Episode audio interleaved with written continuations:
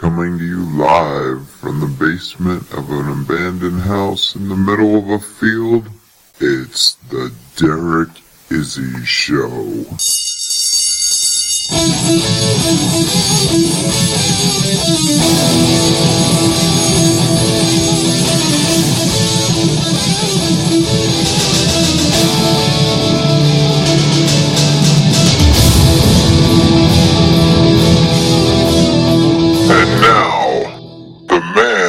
Making history his story, Derek Izzy.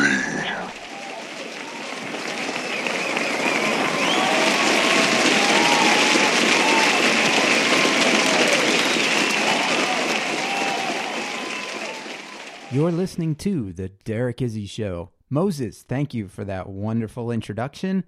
As I mentioned on a previous podcast, we are going to be going back in time to give you last year's results, as well as the current results for the all time most listened to episodes. This is a very exciting part of the show for me because I really get to see what the listeners chose to listen to the most and it oftentimes there's no logic to it. Now, with no further ado, I will get right into it. The top five shows of all time, tied for fifth place, released in April of 2015, Mining Massacre.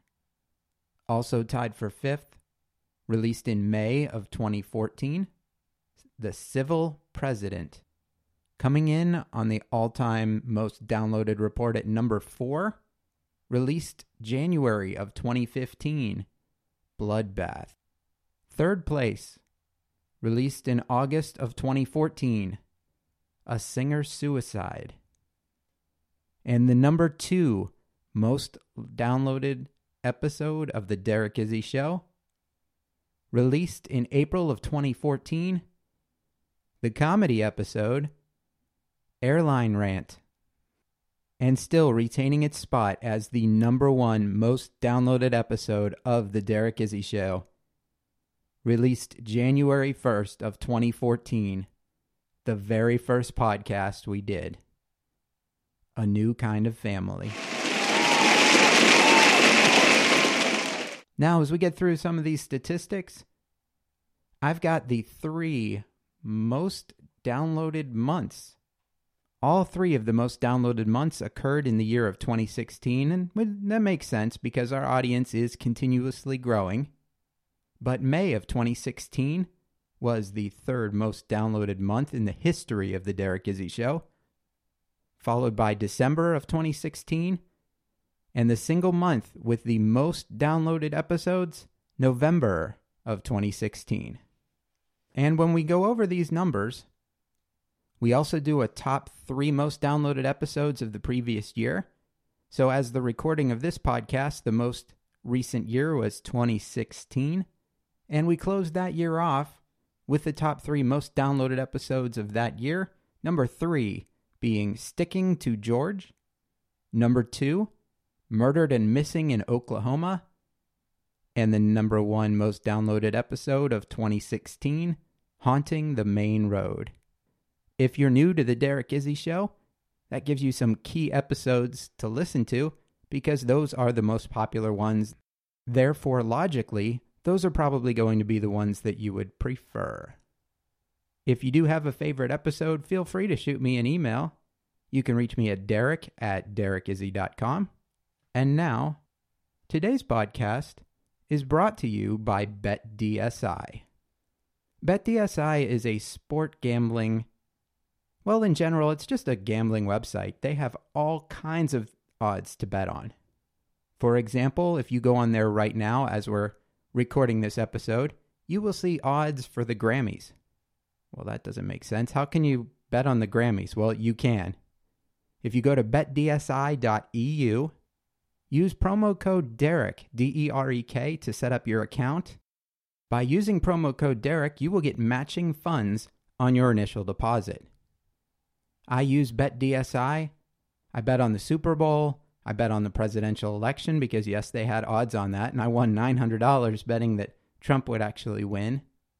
And I routinely win money betting on UFC fights. I also routinely lose money, but I win more than I lose, and that's the ultimate goal when you're making bets. As I said before, they do have odds on the Grammys, and here's basically how that works. You've got the favorite in each category and then odds based on those favorites. For example, the Song of the Year. There's several different songs that are up for nomination this year. And according to BetDSI's odds makers, the song that they picked to win is Hello by Adele. Based on the current odds, if you placed a $100 bet that Hello would win Song of the Year, you would win your money back, of course, plus you would win $20. And that's how it works with a favorite to win. You win just a tiny little bit of money if the favorite wins. One of the other songs up for nomination is Love Yourself by Justin Bieber. If you put $100 on Love Yourself winning and that song wins Song of the Year, you would collect your $100 back plus $20,000. Now, generally, the odds makers are very good at what they do. So I would suggest betting carefully and about topics you know about, but you never know. You can always get lucky. If you're into other sports, they have plenty of NBA action, NCAA action as well. With the NCAA tournament coming up, I'm sure you'll be able to find some amazing and crazy bets on that. In order to get matching funds in your account when you set it up, go to betdsi.eu and use promo code Derek. As you know, this will be the fourth year of the Derek Izzy Show being in full operations, and occasionally we do accept new sponsors to the show. We do have a limited number of sponsors that we can accept, but we have a wide variety of sponsorship packages starting at as little as $250. If you're interested in being a sponsor, we have packages that include live reads on the show, advertising on the website, as well as some of the other networks that we participate in behind the scenes of The Derek Izzy Show. These are some all inclusive packages starting at just $250. If you're interested in advertising on The Derek Izzy Show, just shoot an email to me, derek at derekizzy.com, and I will make sure it gets to the right department. And now, the topic of today's podcast. Merriam Webster defines spiritualism as the view that spirit is the prime element of reality, a belief that spirits of the dead communicate with the living, usually through a medium, or a movement comprising of religious organizations emphasizing spiritualism. In the United States, the origins of spiritualism can pretty much be traced back to one family. Way back in March of 1848, Maggie Fox and Kate Fox were at home. They had complaints that every night, when they were getting ready for sleep, they would hear noises, knocks and raps on the walls, sounds like a door was closing or a knock on a table. The girls really had no idea what was going on. Was their house haunted? Were the girls just causing trouble? A next door neighbor came over to observe the haunted events. The girls brought the neighbor in.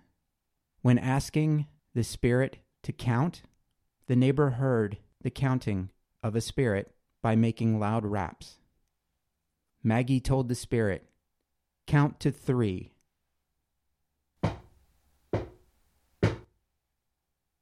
The spirit made three loud raps. The seance continued. If you are really a spirit of the dead, communicate with us by knocking five times.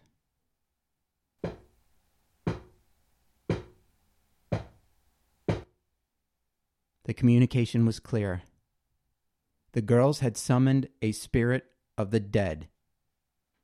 Now, the idea of communicating with someone who had passed on was not really a new idea. The Bible has many instances of angels and spirits communicating with man. But this was the first manifestation that was documented in the United States where humans were communicating with the dead.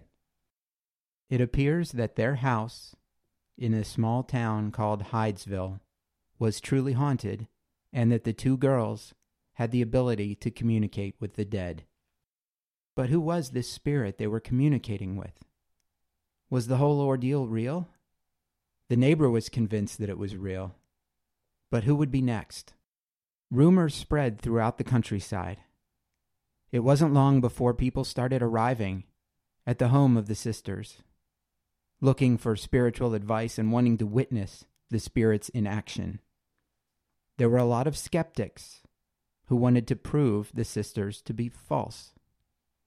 The family of the sisters was expelled from their local church, the minister ultimately asking them to leave, stating that the girls had been engaging in unholy practices. An attorney, E. E. Lewis, showed up to conduct his own investigation. He interviewed neighbors, and he also interviewed tenants who used to live in the farmhouse. He also interviewed other members of the Fox family and asked them to describe what they experienced. After his interviews, he published a pamphlet titled A Report of the Mysterious Noises Heard in the House of John D. Fox. Previous tenants of the Fox's home verified that there were noises in the home. They heard things from rappings on the walls, footsteps, and even dragging sounds throughout the home. A previous tenant named Michael Weekman rented the house just before the Foxes moved in, and the noises bothered him so much he moved out. The Fox family, however, decided to live with the disturbances. To them, it was just a minor annoyance. To the girls, it was their pathway to communicate with the dead. As people came to investigate the phenomenon, a committee composed of 20 friends and neighbors, directed by William Duesler, set out to perform their own investigation. With many confirmed statements from citizens who lived there and were very close to the home and the family, it was confirmed that the noises were real. Maggie and Kate experimented. They communicated with the spirit quite often. Through the rappings and the noises that the spirit made trying to communicate with the girls, they were able to deduce that the spirit was that of a peddler who had been murdered in the house and was allegedly buried in the basement. This peddler's name was Charles B. Rosna. Now, some of the historical accounts also had his last name as Rosa, but that's just a minor detail. On April 3rd, 1848, a group of people began to seek for proof of this buried peddler. They began digging in the basement of the home. One of the observers saw strands of what looked like human hair. They continued digging. The next piece that was unearthed looked like portions of a human skull. They continued digging. Next, they found what appeared to be human bones. It was concluded that those were the bones of the peddler that Maggie and Kate had been communicating with. Seeing this verification of what the girls had been doing, they decided to go on the road with their spiritualism show. They traveled. Their older sister Leah joined the group. Leah was able to get them out of the small town area, out into the bigger cities where they could actually do real shows and make real money. Taking this message of communicating with the dead out to the rest of the world, spiritualism was born. People who believe in spiritualism believe that the human body is only what the spirit embodies while here. That once the human body dies, the spirit lives on. And Maggie and Kate had the ability to communicate with these spirits after they've left the human body.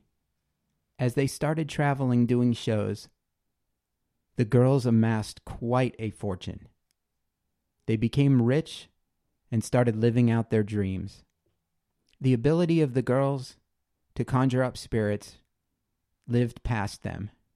Years after their death, scientists and professors were still investigating things that they've done and trying to get them explained. A world famous physiologist stated that spirit rappings were of primary importance as demonstrations that there are in the universe, human or non human, intelligences that can act directly on matter. Sir William Crookes, the renowned British chemist and physicist, concluded after a full investigation of Katie Fox that she only had to place her hand on any substance to produce raps loud enough to be heard several rooms off. He says, In this manner, I have heard them in a living tree, on a sheet of glass, on a stretched iron wire, on a stretched membrane, a tambourine, on the roof of a cab, and on the floor of a theater. Moreover, actual contact is not always necessary. I have heard these sounds proceeding from the floors, walls, etc., when the medium's hands were held, when she was standing on a chair, when she was suspended from the ceiling, even when she was enclosed in a wire cage. Another researcher, Robert Dale Owen, said he observed the elder sister, Leah, in a seance during which she manifested a light about as large as a small fist that rose and fell as a hammer would, striking the floor. At each stroke, a loud rap was heard. In over 400 seances sponsored by investigators in New York, Katie Fox, whose hands were held by the researchers, materialized phantom human forms that produced flowers, glowing lights, and written messages in the handwriting of the deceased individuals. Years and years of skepticism had failed to prove the Fox sisters were false. But one person did make a claim that the sisters' spiritualism was false, and that person was Maggie. Years and years of fame and traveling, Maggie and Katie had developed some awful drinking problems, and Maggie had gotten very sick. One night, she confessed that the entire charade was false. She confessed that when they were kids, her and Katie used to tie an apple on a string, bump the apple on the floor, and control the bumps using the string. She told the New York World that they learned how to make popping, cracking, and thumping sounds on their own. She said they could pop and crack the knuckles of their toes, or by snapping their big and second toes, just like someone would snap their fingers. And they had gotten so good with it, they could do it whenever they needed to and make it as loud as they wanted. It's said that the girls got so good at making noises with their toes they could even do it while standing in shoes. A relative of the Fox family, a Mrs. Culver, admitted in a signed statement that she had assisted during the Fox sister seances by touching them to indicate when the raps should be made. She also claimed that Katie and Maggie revealed to her how they made the noise with their toes, knees, and ankles by cracking them. After this confession went public, the public turned on the Fox sisters. They were frauds. Maggie tried to recant the confession, saying that she had only made it to get back at her sisters because she felt she was being cheated. But she was unable to take it back. The damage had already been done. The sisters ended up dying penniless. The peddler who was buried in the basement of their home. Upon further investigation, the bones that were found were not actually human bones. They were animal bones and hairs from farm animals. While we may never know the truth of what the girls were doing, the confession seems pretty convincing. However, years and years of investigators trying to disprove them but being unable to is also a compelling argument.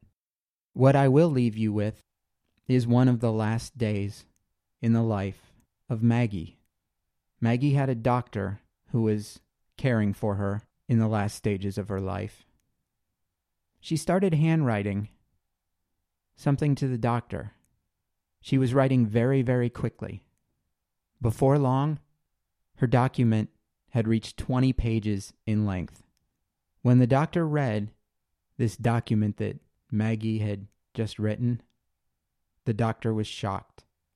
Maggie had basically written a detailed biography of the doctor's life. Many of the events included in this biography were things that the doctor had not shared with anyone.